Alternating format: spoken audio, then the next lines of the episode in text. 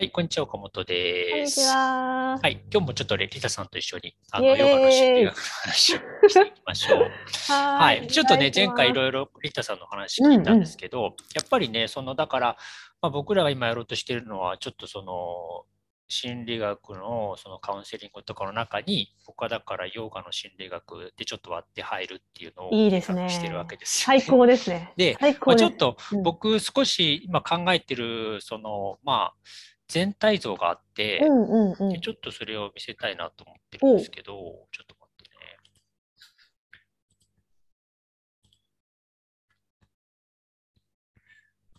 ね。よいしょ。おお。まあ、かっこいい。うん。いいですか？っこよいいですね。もうこれ全部ですよね。うんうん。これ、ちょっと待って。うんうんはい、まあこれですね。まああの、僕が今そのヨガって言ってるものの、あのまあそういう心理学に応用するとうん考えたときに、一つはまずすごくその場が広いわけですよ。ヨガとあってし、広いねうん扱えるものがね。ですね。だから、うんあのそれをちょっとその全体像として体系的に捉えることができるっていうのがまず一つ大きな利点だと思ってるんですよね。うんだから、あのまあ、今5つねここに輪っかを作ってあのハタヨガラジオヨガカルマバクティジュニアなんていう4つ5いいですねつをね全体的にこう配置してるんですけど、うん。あの、要はさ、カウンセリングとかでも、一つはもう体の問題しか扱う、あ心の問題、あの、うん。その対話の問題しか扱わないとか、あの、まあ、今だったら、例えばちょっとね、マインドフルネスとかでも瞑想の問題しか扱わないみたいな、そういう、なんていうんだろうな、そのパーツパーツごとの、その、なんていうか、あの取り組みみたいなものができるわけですけど、根本的にはあのバランスよく全体的に取り組むうん。ていうことが非常に大事だと思うんですよね。だから同感します。はい。うん、だからうん例えばさ、瞑想みたいなものも、うん。うーん、例えば瞑想だけすれば心の問題が解決するっていうことはありえですね。ですね特。に在在家のレベルで言えば。はい。だから、いかにその、まあ、簡単に言うと自動自動思考を止めるとか、そういう、まあ、ある程度思考の量を減らしていくっていうことと同時に、やっぱりもうちょっとその分析的に自分の起きた怒りのようなものを冷静に捉えて、うん原因を考えたりとか、うんあるいはもうちょっとその、なんだろうな、自分の本質みたいなところをもう少し考えていくとか、うんうん。だからそういういろんなものを組み合わせながら、単にこの一つだけやればいいっていうわけではなくて、そういったものを総合的に捉えながら自分のこの問題を解決していくと。いいってなった時にね、その全体像みたいなのをまずなんか把握しておく必要があるとうんいうことですね。だから僕は今ちょっとそのこの5つをまあ総合的に考えながら、うん。その人の心の問題に対して取り組んでいくっていうのを、まあ、そういうちょっとセラピーの中でやっていきたいなというふうに。めっちゃいい。めっちゃいいです。うん。はい、なんかちょっとちなみにさ、こう今、僕が今、これを言ったら、なんか入れるものある？ここの他に？はい。そうだなこれさ、自分を見見つめていく、そのさ、怒りの根本とか見ていくところがラジャヨガに入るの？いや、それはジュニアナヨガとかカルマヨガみたいなそっちのこ方か。うんうん。実践だよね。ラジオヨガはどっちかっていうと、うん。あの、瞑想の練習ですね。だから、うん。例えばさ、まあ、一つはマインドフルネスみたいなのは、うん。そのヒントだと思うんですけど、うんうん。例えば本当に呼吸に集中すると、余計な雑念ってなくなるじゃない？うんうん。そういうふうに、ある対象に集中して、うん。つまり、なんだろうな、僕らってすごくその心のは動きが非常に散漫なわけですよ、うん。あの通常。うん。だからそれを自分でうまくコントロールする。例えば何か余計な思考が湧いてきたら、いや、これは今考える必要があることかどうか判断して、うん本当に必要ないと思ったら、例えば自分の呼吸に集中したり、うん周りのね、か風の音とか、うん自然のなんかそういう鳥の鳴き声みたいなものに集中すると、そういう余計な、なんだろうな、あ明日嫌な人に会わなきゃいけない、嫌だな、みたいな、そういう思考ってさ、うん。あの、取りされるじゃん。わかります。なんか、私も本当ちょっと前に思ってたことで、例えばバクティのところで、信仰心って、だけ、なんていうのかな、うんと、信仰心すごい大事だし、あの、ない人も多いと思うんだけど、でも、例えば信仰心100%で、信じるだけだと、なんていうのかな、なんか実践がないと、なんかちょっと、あなんか、偏ってるかなって思ったんですよ。例えば。まあ、なんかね、そういうのもさ、例えば、究極的にはいけるかもしれないけど、うん、でもさ、万人向きじゃないよね。そうなんですよね。やっぱやっぱりそこまでさ、なんだろうな。そこまで芯が強ければいいのかもしれないんだけど、何かこう、一つの種、まあ簡単に言えばハマるみたいなものがね、なんかあるまあ、逆説的に言えば、例えばヨガとか瞑想しててね、それも実践めっちゃ頑張ってますって言って、でも、プルシャが信じられなかったら、またそれはそれで、ダメだよなとかね、まあ、そうそう。だから真の部分と、信仰の部分と実践の部分。プルシャってことすいません。こう禁止でした。禁止でした。ピピピ。あの、自分の本当の自分とか、なんかもう大いなる神とか、そういう何かグレートなものを信じられる気持ちみたいなまあやっぱりそれがな、それも大事だよね。だから、そうそうそうあんまりその、なんだろうな、いや自分のね、例えばさ、うん、何か行動を起こすにしても、いや、うん、僕のその考えてること、自分のエゴがそういうふうに思考によっていろんな行動を起こしして判断したりするわけだけど、うん、まあ、それが一番最高のものだっていうふうに考えると、うん、いやあの時ちょっとこうしとけばなんかもっと僕成功できてたのにとか、うん、そういうねなんか不用意なさなん雑念っていうか、そうだよね。不用意だよね完全に、ね、なんか、あの時もうちょっとあの時あの人にこう言っとけばねもうちょっとこうなったんじゃないのとかさ。そういう、まあ、そういうふうに、ねなんかそれって結局はもう僕の小さなエゴみたいなものが全ての自分の現象を作り出していて、そういった選択をしてるから、もう終わったことですからね。うん。でもそうじゃなくて、もうちょっと大きな流れで、いや、なんていうか、そういうふうに今の人生を形作ってる自分のそのエゴよりももっと大きな影響力みたいなものがあるんだよね。まあ、そういう、まあ、神みたいな、ちょっと信仰心みたいなのを持つっていうのは、すごく健康的にいいと思いますね。だからさっきで言うとこの最初のあのアルあのアルジュナの話とかじゃなくの話で、うん、魂の話があったじゃないですか。でそれも結局、まあ見えないものだから、信仰心の中に入るんじゃないかなっていうか。うん、あ、そうですね、うん、確かに。うん。あ、そういうのあるって信じてるね、例えばお墓参り行ったり、お盆をするけど、でも本当にいるのかはわからないっていうところで、でも本当につながってるんだって思えば、また全然違う行事になると思うんですよね。そうね。うん。なんかそこら辺がなんか両方ないとまずいなっていうか、あの、ヨガとか瞑想をすっごいバリバリにやっててもね、なんかそこと、あとそのカルマヨガっていうのもすごい大事だと思っていて、だってヨガのレッスンってさ、週に1回来る人だったら、週に1回の1時間、2時間だけの話じゃないですか。あとの残りの時間の方が圧倒的に多いわけだから、日常に何かこう、生かされてないと。そうですね。だから、カルマヨガって言ってるのは、うん、まあ、その、バガワッギータっていうね、その、ヨガの経典、もう一つ、スートラと並ぶ経典があるわけですけど、うん、まあ、その中でやっぱりヨガとは平等の境地であるっていうふうにあの言葉があるんですよね。で、その中で、要は、その、僕らって一見、その、何か行為をするときに、特にそういう瞑想してるとか、うん、ヨガのポーズをしてるっていうものに、実践してる人って価値を置きたがるじゃないですか。うん、だから瞑想してる時間っていうものが尊くて、うん、今家族のためにお皿洗ってるそういう時間っていうものは価値がない。だから、私にあの人たちは家事を押し付けて、本当は私、瞑想とかヨガのポーズしたいのに、なんでこんなことしなきゃいけないんだっていうふうに、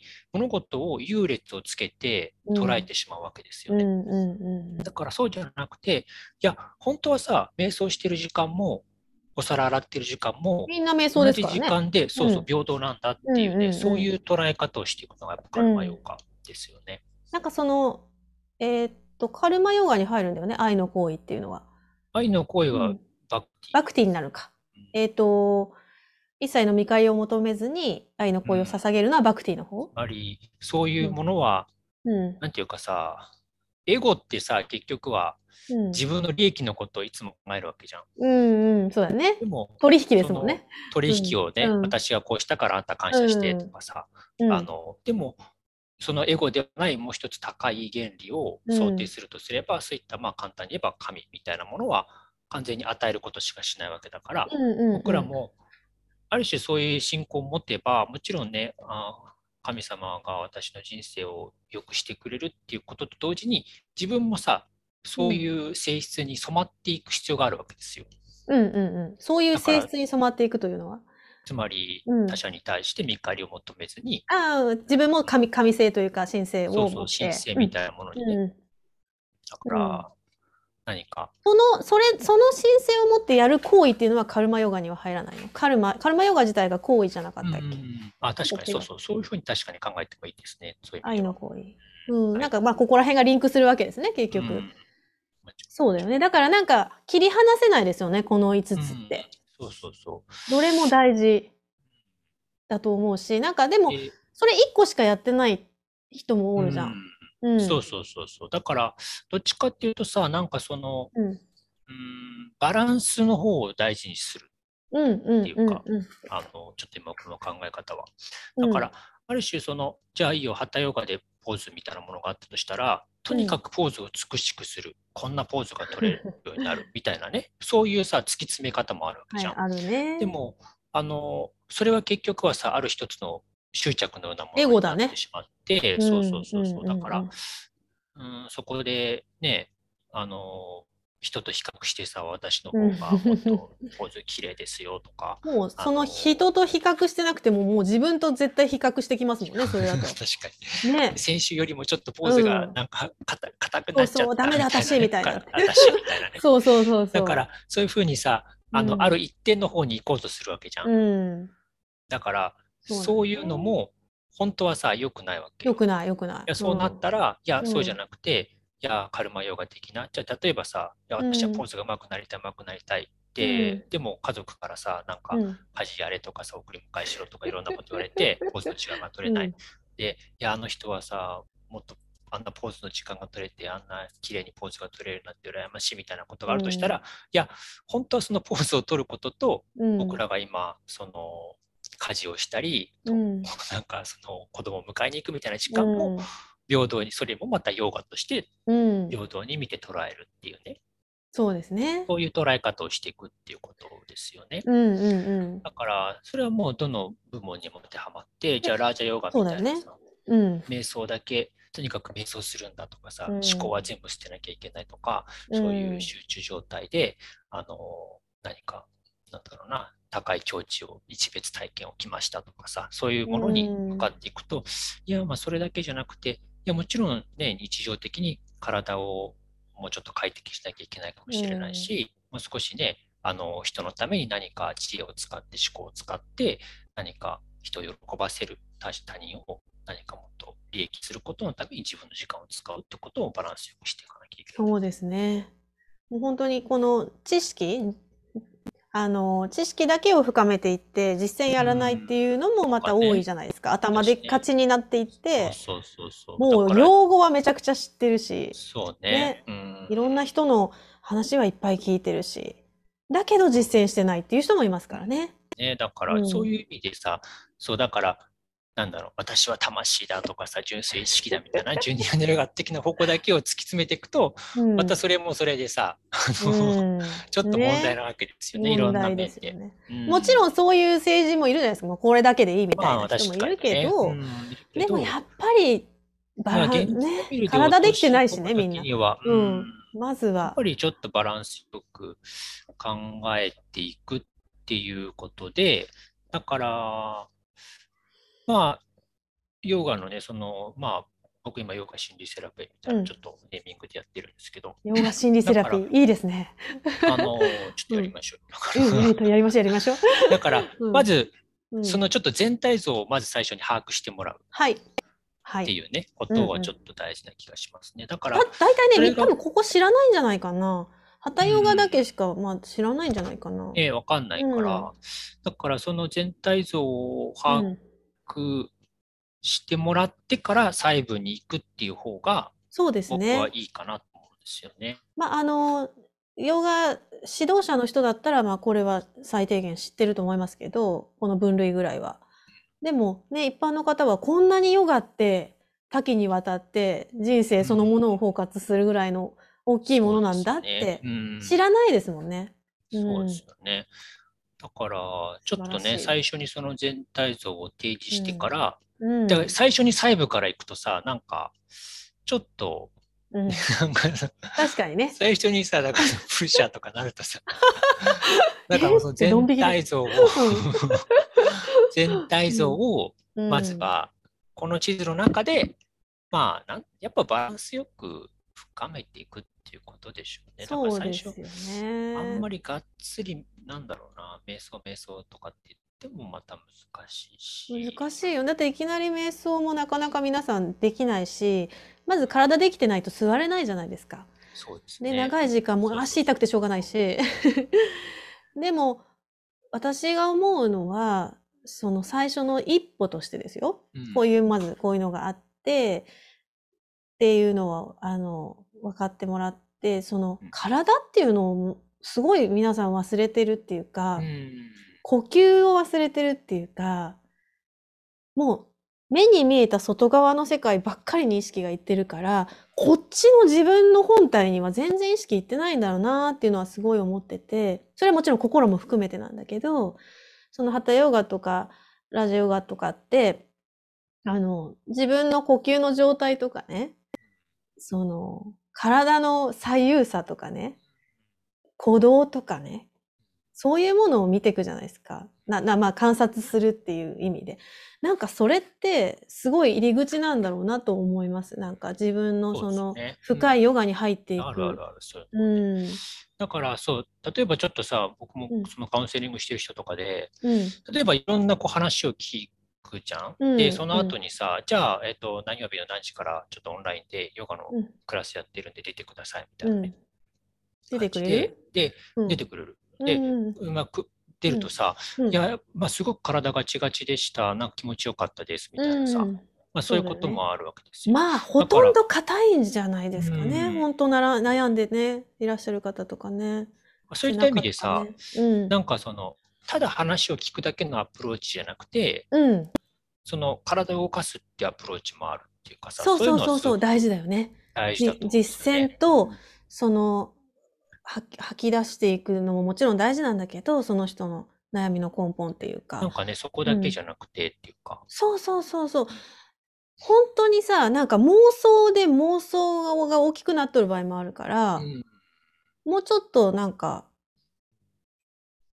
瞑想とかヨガをちょっとしただけで、あ、なんか私勘違いしてましたとか、そういう時あるんですよね。うん気づくみたいなのもあって、なんか両輪でいくと、な、もう大きな意味で言えば本当に自分をケアしていくっていうか。人生そのものをね、そのさっきのまあ自分自分を生きていくみたいな感じ？うん。い。いじゃないですか、それ。自分を、なんだっけ、本当の自分を生きるヨガセラピー？なんだ？ヨ ガ なんかキャッチいやそんなコピーこと言ってないです。そんなキャッチコピー言ってない言ってい。ない。勝手につけんなって。いや、わかんないですけど、本当の自分、いや、別に本当の自分生きてるでしょ。生きてる、生きてる、生きてる。もうここにいるから。どうやっても離れられない。まあ、普通にヨガ、いや、別にヨガセラピーってつけ、もうあるからね。らヨガセラピーってああの、ヨガ療法ね。ありますよね。あの、ヨガニケタンのやつですよね。そうそうそう。うんなんか、いや、わかんない。ちょっといいネーミングがあったらさ、考えうんたい。。やりましょう。ちょっと教会、教会設立、設立。ちょっとその、でも、その基軸になるな。僕はちょっとこのまず一つの、大事だろうな大事。うん。だから、うーん、なんかさ、要そう、結局なんか一個やりたがんのよ、みんな。あ、そうそうそうそう、そうです、そうです。私もそれすごい思って、うん一個にダ。メだよな、一個じゃと思。そんで一個をさ、やり、やりすぎるとそこで周りを批判したりさ。そうなんですよ。もう本当によくわかってますね、先生直人さん。そうなんですよ。そういう感じになっちゃうじゃん。なっちゃう。またそこで悩むじゃん。悩む。で、何が正しいのかみたいなことになわかってきんなくなるて。で、人に嫉妬したり、ちょっとあ違う意見があるとそうさ、そうそう腹を立てたりするわけじゃん。で、戦い始めるんですよね、なぜかね。だから、それだとまあ何の意味があってやっとるんだって話になるんですよね。ただね、そのさ、なんか、私の方が一歩先行きましたよ、みたいな、そういうふうになっちゃうから、えっと、比較の世界から抜けるために私たちはやってるのに、そうそうそう結局、うその界隈の人たちとね、比較し合ったりして、何が正しいのかって議論したりしちゃね。なんかねまあもちろんそれももちろんいいんだけどね。か楽しいは楽しい。ブラッシュアップするのはいいんだけど、なんか、もうちょっとね、そこだけだとやっぱちょっとね、う、うんん一箇所に行き過ぎるっていうのは、結局は、うん、問題の質が変わっただけにしか過ぎなない場合は結構ありますよね。だから例えばさ、うんうん今までその競争競争社会で学歴みたいなことにとらわれてた人が、いや、じゃあ、いや、そうじゃない学歴じゃない、もっとなんか悟りみたいな世界があるみたいな感じになるとさ、うんじゃあ今度さ、その悟りの中でもまたさ。悟りの段階。いやあの人の方が悟った段階とか、いや、あれは私の悟りじゃないの。あるある あるある結局問題が移行しただけっていあそうなんですよ。ほんで割と勉強の方は頑張ればできるじゃないですか。う。うん。頑張ればなん確かこう成績できるんだけど、まだね、まだ、まだマシっていうかね。そうでもこっちだとこれなんであんなアホアホの子があんなとこまで行っとんだみたいになったりとか。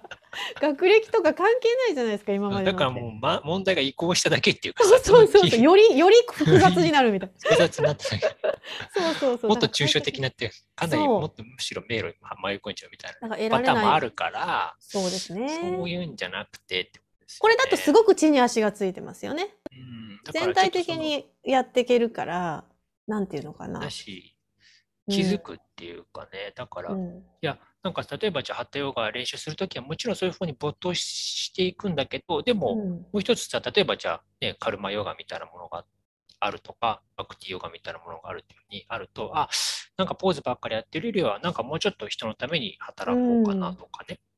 だからさやれることがいっぱいあるじゃんね。うん、そうなの、うん、だから瞑想の時間が取れないとかでまたイライラしたりとか、うん。そういう人もいるからそういうことじゃないよっていう話で。日常に学びが溢れてるじゃないですか。今心の動きが自分があって怒りがあったならばそこから見ていけばいいわけですよね。でまた気づきが起こるそれが知識に照らし合わせることもできるでし、うん、でそこから自分がどう行動するかでカルマヨガにもなっていくわけでそうそうそうそうそう。なんか。すごい思うんですけど、なんていうの、その大いなる何かに動かされている私がいるんだとしたら、その何かこのバクティで投げ出すような気持ちって、明け渡すような気持ちっうんて、すごい大事だなと思ってて、はいはいはい。で結局、ラジャと、ラジャヨガもハタヨガもそうだけど、自分が頑張ってるってなっちゃうんですよね。うんうんうんそうそう私がやってる。うん私が積み上げてんだってなると、もうバクティと正反対になっちゃうから、もう、あなたに委ねますっていうヨガではなくなっちゃう。バランスをとっていくっていうかね。だかといって、その委ねすぎでも そうだね。う、ね、うんうんうんもううん。なんか、実践がなくなっちゃったりね。何もしませんみたいな感じうんっていうのもまたちょっとね、バランスも良くそうないし。そうそうなんですよ。わすごい。これはあらゆる問題を解決するのではないでしょうか、これは。結構そういう意味で。っていうかさ、いやそう考えたときに、うんこういうふうに成立できるのがヨガしかないの、僕今のところ知ってる中で。いや、私もそうですよ。うんはい。うん、もう。だから、まあ、例ええば仏教とかもね、ばあるポーズはないもんね。ちょっと難しいよね。うんなんかその、名前ごとにさ、うんこういう区別をつけてとかさ、うん。やっぱ、うんわかりやすいね例えばじゃあ仏教の中でも、その、ね、浄土真宗。そっか、分かれちゃってるからね、いろいろね。あと、なんかマインドフルで、まあ、言えなくはないけど、うんうんうん。そういう意味で言うと、ちょっとね、なんか経典とかなんかさ、うん。じゃあ、カルマヨガは大乗仏教の結馬行ですか、うんとかさ、なんか そういうなんかそういうちょっとね、難しくなっちゃうから、そうこういうふうねに、そうわかりやすいわ。なんかわかりやすく配置できるのは、まあ、やっぱ例えばさ、キリスト教みたいなもんでもさ、まあ、うんバクティ的なことしかあんま言えないよね。そうですね。実践はなんだろう、木葬かなんか？とかあるけど、まあうんね、霊霊葬みたいあな、そうはいはいいうちょっとあるけど、ちょっと難しいよね、一般の人にはね。うん。ちょっとメジャーではないし、うんうんうんうん。まあ、バクティ的なところしか語れなくなっちゃうし、そうなんですよね。だから心理学でもやっぱり、まあもちろんその実践のある心理学もありますけど、やっぱりその思考そのものを落としていくっていうところはないかなと思う。まあ、もちろんあの自律訓練法とかもありますけど、うんうんうん、やっぱり心の働きそのものを緩めていくっていうのも同時に大事なことですよね。そうですね。うん、やっぱ怒りがあって、その根本を知っていくんだけど、怒りの中の炎の中にまだ自分がいたらそれは無理なんで、うんうん、怒りの炎があるよねっていうふうにこう認識してからじゃないとちょっと難しいですからね。そうですね。うんそこら辺の巻き込まれてない状態になってやっと見れるっていう。でもそこまで行くのが大変なんですよね。そうね。うんだから、まあ、そういうのはもうちょっと現実的にはさ、うん。まあ、例えばちょっと瞑想してみるとか、うん。体をポーズの練習をちょっとしてみるとか、あるいはなんかね、あの、なんか、例えば上司からめっちゃ嫌なこと頼まれたうんで、自分が本当やりたい仕事があるんだけど、このやりたい仕事と上司から頼まれたこの仕事をできるだけ平等に見て、うんその、カルマヨガ的なね、そういう実践をしていくとか、うんうんうんまあなんかそういういろんな取り組みをね、そうですね。そう、ちょっとフラットに見れるようになると思いますよね。その教えを知った上で、今現実っていうのと向き合っていくと。うん。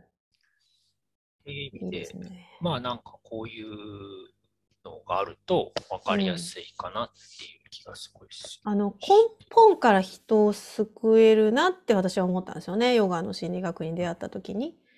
心理学でもちろん癒せる人もいるけど、根本の悩み解決っていうか、生老病死を超える、確かう。ん、ところはヨガしか私もまあなんかさ、本当にうん、うん人間の悩みってもう幅広いじゃないですか。うんうんうんうんこういう死の恐怖から、うん明日のね、お金が、なんか食事をするお金がないレベルの悩みもあるし、あるね。ヴィトンのバッグが欲しいみたいなレベルの悩みもあるしう、んうんうんうん。だからなんかね、そんな中で、やっぱ一つの心理でっていうのは難しいでしょうね。うん、なんかそういうう総合的に考えていくっていうか、そうだよね。ね、そのベクトルがみんな違ったベクトルに住んでるから、だから上昇志向の人だと、やっぱりこう求めてっちゃうから、その上昇、なんていうのかな。ヨガで極めていこうみたいな、のにハマったりするんじゃないですか。うん筋、筋トレじゃないけど、はいはいはいはい。筋肉つけていくぞみたいな。うん。でも逆にそのヨガの知足っていううん、ね、三等者の教えがあったとして、まあそっちが逆に言ったらないかもしれないので、そういうので足していくとすごくバランス良くなっていくんじゃないかなとも思ったり。うん。そういうことなんですけどね。で、うんちょっと、まあ、具体的なこの内容はね、まあうん正直僕まだ詰めてないんですよ。うんうん。文章化してないんで。うんうんうん。それをちょっとさ、あの、うんうんこれかいやー、楽しみら。。忙しい。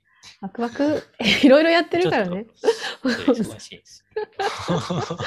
コラボしまくってます協協力者をいろいろ募らないと、自分だけではもう仕事は。うんうんうん。まあでもね、なんか、ちょっと全体、あとそのディティールに入っていくときに、まあどういう話をしていくのかっていうのは、まあそのね、うん。まあ、その、先生ごとにある程度、なんか、あっていいと思うんですけど、うんうんうんうんうんうん。いいね。まあ、バランス感覚を持つんですね。だから、うんまあ、仏教でもさ、中道みたいな考え方があるんですけど、うんうんうんなんか、やっぱ一つの極に行かないみたいなのがすごく大事で、うん。ともすると、そのひある極点をに行くことが悟りだみたいなことを言う人は結構多いんですけど、うんうんうん。道を極めてね。そう例えば、うん瞑想だったらさ、サマーディ体験しました、悟りですみたいなね。そういう一つの曲に行くことが悟りみたいな感覚の人が多いんですけど、うん。やっぱり、ちょっとそういう考え方じゃないんですよね。なんかい、い、なんていうのかな。自分が体験したとしても、その体験に対する知識っていうか、世界観っていうか、そういうのがないとわかんない。っうんていうか、ただ怖いものってなるかもわかんないし。そうね。まあ、だと一つやっぱ囚われるでしょ、そういうものに。囚われるでしょうね。うん。まあ、自分はすごいみたいな。結局だからそういうものってさ、なんだろうな。まあ、やっぱ欲にしかな、欲ってことになっちゃうわけですまあそうですね。よね。欲に使うことはできますからね。うどういう、ん。なんかこういう体験をした自分みたいなさ。うん。で、うん帰ってそこで、人と違うでしょ？みたいになってね。うん。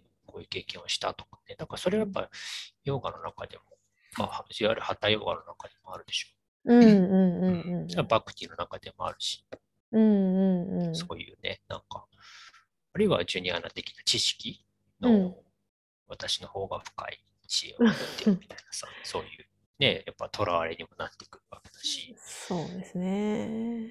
うんそういうのをうまく、まあ、バランっていうか結局さ、じゃあうんそもそも悩むってことはバランスが悪いんですよ。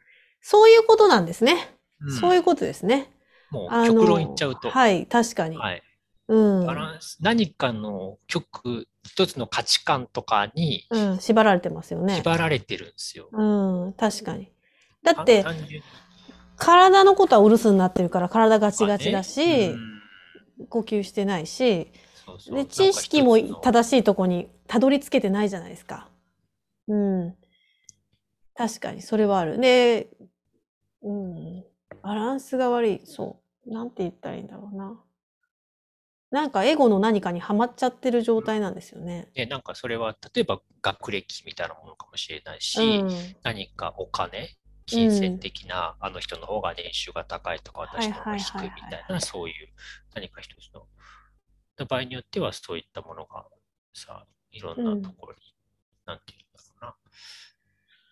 そういう価値観自体をちょっと、それはありますね。あとはもう一つ、その、一個の、なんていうのかな、その感性、私の場合はその、ヨガの実践がメインなんで、まあそれに伴ってカウンセラリングをお願いしますっていうパターンがあるんですけれども、カウンセリングに来た人が、この、体を動かすとかね、そっちの気持ちになるかっていうところが、もう一つ、この実践の大事さみたいなのをぜひ分かった上でやってほしいですよね。うん。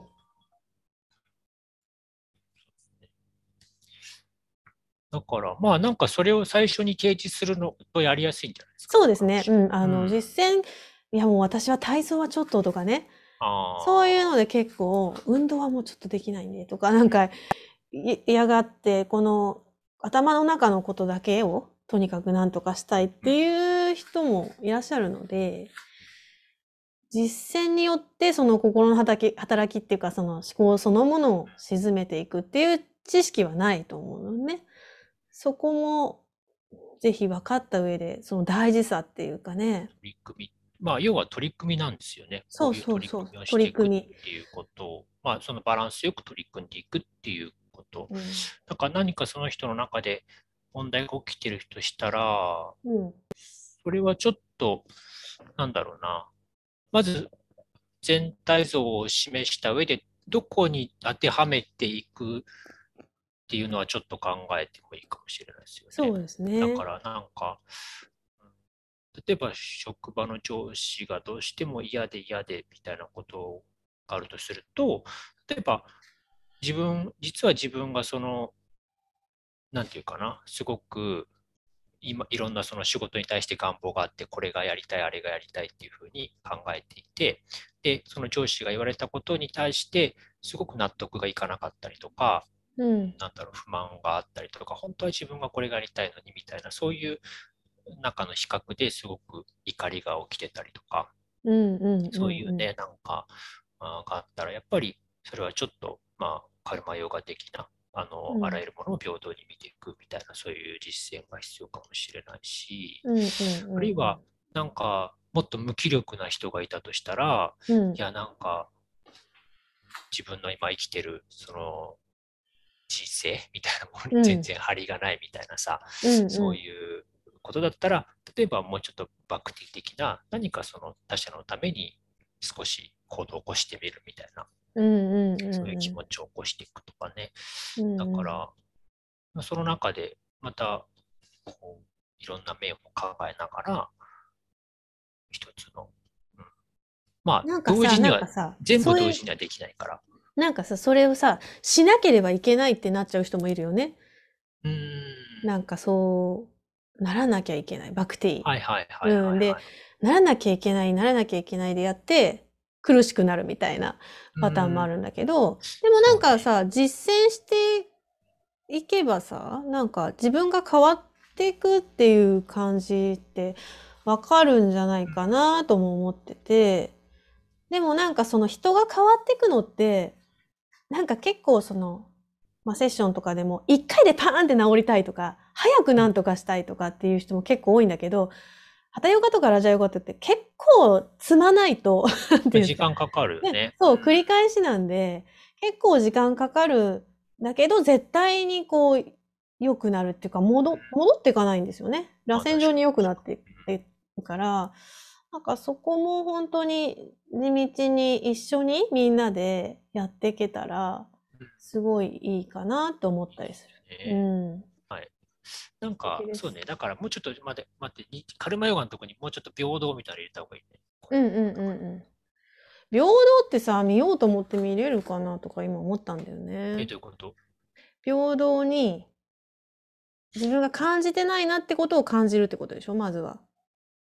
えそのさ、だからさ、自分が、んなんか、平等に見れてないから苦しいってことでしょ？うん。うん。なんでか、優れてる、劣ってるがあるってことですよ、その人の中で。で、そこに気づくじゃん。うん気づいたら、でもだいぶ減るか。平等に見る努力をするってことですよね。努力はするね。うんそうだね。例えばさ、ベンツ乗ってるお母さん、すごい、う軽自動車のお母さん、ダサいみたいなのがあったとしたら、それをさ、平等に見るのってちょっと難しいじゃん。うん。じゃあ現実的にさ、その、なんかね、学校の行事でさ、ベンツ乗ってるお母さんと軽自動車乗ってるお母さんが来たらさ、それを2つを、いや、平等に見た、見よう。あ、でも、やっぱりちょっとこっちの方をね、なんか、丁寧に扱っちゃうみたいな、なんか憧れちゃうとかさ、うん。あるじゃない。うん、でもそういう心はさ、本当はさ、あらゆる面において自分の心の問題にもなってくるわけですよ。例えば自分がじゃあベンツ乗れてるときはいいけど、なんか軽自動車乗るときは自分に劣等感が起きてくるっていうそういう原因にもなってるわけだから、うんうんうんうん。だから自分がそこが優れているっていう価値観をすでに持っていて、そうそうそうそう。それによって自分自身が苦しめられる可能性も起こるってことだよね。あるってこと。うんうんいや、可能性っていうか苦しめられる。苦しめられるね。そうだよね。そこが価値観現実的。に言うと。そうか。そこに気にならない人は別にそこはもう比較してないからね。うん、比較してないそもそもねうん。だ例えばさ、それっていろんなレベルだって学歴とかさ、あるわけじゃん。うんでもだからそこ僕ら辺って例えばさ、うん。ラジャヨガにも通じるんだよね。結局。瞑想的な問題にもなるかもしれないですよね。うんうんうん。そこが邪魔してる可能性はあるそう。そうそう。だから、例えば学歴みたいなもの、僕は美大だったからさ、うんうんうん。東大生だろうが、うん。なんだろうな、その、まあちょっとどういうレベルの大学はわかんないけど、うんうん東海大学みたいなものがあったとしてもさ、うんあんまわかんないわけよ、本当に。うん。大学の名前もよくジャンわかんないし。ルがちょっと違うしねそうそう、うんもう美大しか見てなかっうんたから。うんだからさ、本当はじゃあもしかしたら、そのね、中に、本当は東大行きたかったけど落ちたみたいな人がいたらさ、そういう学歴に対してすごく劣等感があるかもしれないけど、全くそういう基準を持ってない僕みたいな人間もいるってことですよね。そうだよね。そうだよだからそういう意味でね。言うと、例えば、ベンツとか軽自動車っていうのもいわ、いわゆるその日本レベルだったらあるけど、うん。例えばチベットのさ、とか、なんかわかんないけど、それもう車すらないと、あのマークない。何みたいな話だもんね。何？みたい。なのがある。うん。わかんないみたいなさ、うんな何が、でもちっちゃい方が可愛くないとかさ、うん。今あるわけじゃん。うん。だからそれは結局は僕らがある程度その育ってきた環境の中で、いや、ベンツに乗ってる人はお金持ちで、なんか優秀で、あーなんかこう、素敵みたいな。思い込みですよね。思い込み、ちょっとなんか汚い形状者になってると、あの人はちょっと収入が低くて、みっともなさそうだな、みたいな、そういう思い込みがあるから、そういうふうに見えるだけで、本当はそういうのってないですよね。ないっていうね。ことに気づくと、今度はじゃあ、いや、ない、だって気づくことはまず一つの、なんか、まずその第一歩だけど、そこから本当にそれを平等に見れるかっていう実践が始まっていくわけじゃん。現実的には。いや、とは言ってもやっぱりブランド品持ってる人に対しては何か心が少し、うん。ね、緊張するなとかさ、うん。でもそういうのも、じゃあたびたびそういうことがある中で自分の心がそういうふうに動き出す、それを自分の心をもうちょっと押しとどめて、いや、この人も何かジャージ着てる人も、ブランド品持ってる人も、いや、同じなんだよっていうふうにまた落とし込んでいくっていうか、それはすごく実践的な取り組みがあるうんっていうことですね。なんか、ちょっと違うかもしれないけど、私だと、もうなんか人間そのものが、はいはいはい。ここのね、あの、現実社会に生まれ落ちた人間そのものがやっぱり苦しみの存在っていうか、抱えてるから、なんていうの、小老病 なんかそういうさ、な何愛かしら、世界に。そう なんか詩人だな。そういうなんか苦しみ、今苦しんでない。まあ、ベンツ持ってるから幸せとかは思わないから、私は。だってその人も苦しみがあるよねって思っちゃうれそうだね。と、なんか、あんまり羨ましいと思わないですよね。ああ誰に対しても。誰に対しても、まあいろいろ大変なんだな、みたいな感じになってるかな。うんそういうこと？まあ、それも平等っていうそれもあるそれも平等っちゃ平等だよ。うん。いや、まあ、でもっとそうだよね問題がある。でも確かにそうだね。あの、嫉妬心は、あの、怒りっていうか、まあ、そこをすごい見たんですよね、ラージャヨガの時に。ああ、なるほどねうん。ほんと昔は羨ましいことばっかりだったんで、私は。自分にないものをみんなが持ってるって、すごい思ってたから、今全然ないですよね。嫉妬心ゼロなんですよ。うん、されることはあってもしないはいはいかはいはら、あ、すごい変わったなと思いますねそういう意味で。い。うん。いいですね。そういうのは、うん。まあ、そういう、それってなんかね、自分の心持ちで変わるっていうかさ、そういうことなんで、だから心って一定じゃないし、変わっていくから、これが自分でダメだっていう決めつけてるけど、また変わるからねっていう話それで。もね、だからそうそうそう。なんかそこら辺の心の捉え方が変わるだけですごい皆さんのパラダイムっていうのは変わるんじゃないかなと思いますけどね。ね。見方が、視点を変えるだけうん。ですうんね、本当にで、そうすると、その嫌いな人がいて、その人が嫌いなんじゃないんですよね。その人の何かやる行為がとか、うんなんかの言葉が私を刺激してとかっていうだけの話で、そうですね。うん実はその人そのものではないっていう。じゃないっていうことですね。うん投影してる自分の基準みえ、たいなものがあるそうですそこにすごく心が反応してるっていうことになるわけですよねだけなんですよね。じゃあそこを本当に癒していったら、その人の見方っていうのは変わっていくよね。その人との関係とかもそうだけどまあ、、その基準を手放すってことが一つ大事でしょうね。そうですね。手放す。優れてる、劣ってるとか。うん。あのーもし次お話しする時があったら、はいはいはい。次じゃあ行きましょなんだっけ、えっと、傾聴と共感があったじゃなう。いですか。はいはいはいはい。で、一番その大事なとこで需要っていう、ん 自分を受け入れるはいはいはい。っていうところと、その、自己不一致っていうのがあって、今のさっきのバランス悪い状態だよねって言ったのはまさに多分自己不一致な状態なんですよね。心と体と感情がバラバラはいはいはい。になっている人が病むっていう。うん。うん。これだとすごい、多分トータルで整えられるじゃないですか。うん。うん。体も心もはいはい。全部ね、思考も。なんかそういうのも、なんか、その、カウンセラーで唱えられている理想をなんか実現できるのはやっぱヨガなんだなっていう感じがしてますね。ね。うん。あとそのカウンセラー自身の姿勢がなんか鏡のように透明じゃなくちゃいけないって言うんですよ、ロジャースは。ああ、無理じゃね？無理でしょ？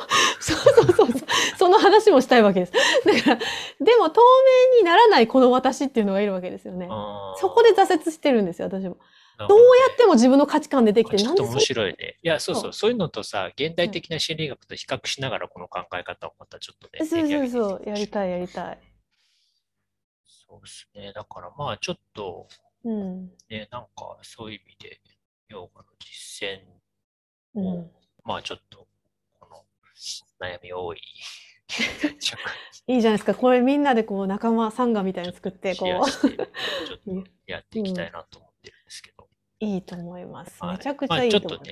まあ、うん、まあ今これはちょっと全体像の話でしたけど、まあ少しまたこのディティールもね。じゃだからちょっとさ、なんか考えてよ。うん、分かった。何考えればいいいや、これ違う違う、これ ディティールをさ、これはここにこういう実践いいで。ああ、うんうんうん。実践レベル。実践レベル。ちょっと、まあ作っ、まあなんとなく作っ、まあもう忙しいですよ。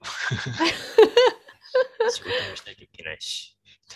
いや、いいですね。うん。ちょっと私も考えますね。はい、なんか。うん。えー、じゃ、あの、ジュナナヨガのところは、えっ、ー、と、岡本さんの YouTube を見る。ヨガユル TV を見るとか。ヨガユル TV。確かに。そういうのもある。そう なんかそう全体的、なんだろうな。うん、まあこれ今一言でしか説明してないんですけど、まあ、本当はさ、もっと説明しようと思えば、なんか、うん、考えれます。うんうんうんうん。まあ、ちょっとそんなことで、はい。いいですね、まあ、ヨガ心理学。ま、はい。ちょっと次回、もう少しこの辺の話を。はい。考えてみます。ちょっと考えてもいいと思います、ね、はい。ということで、じゃあ今日はちょっとこれで終わりましょう。はい。ありがとうございました。お疲れ様です。ま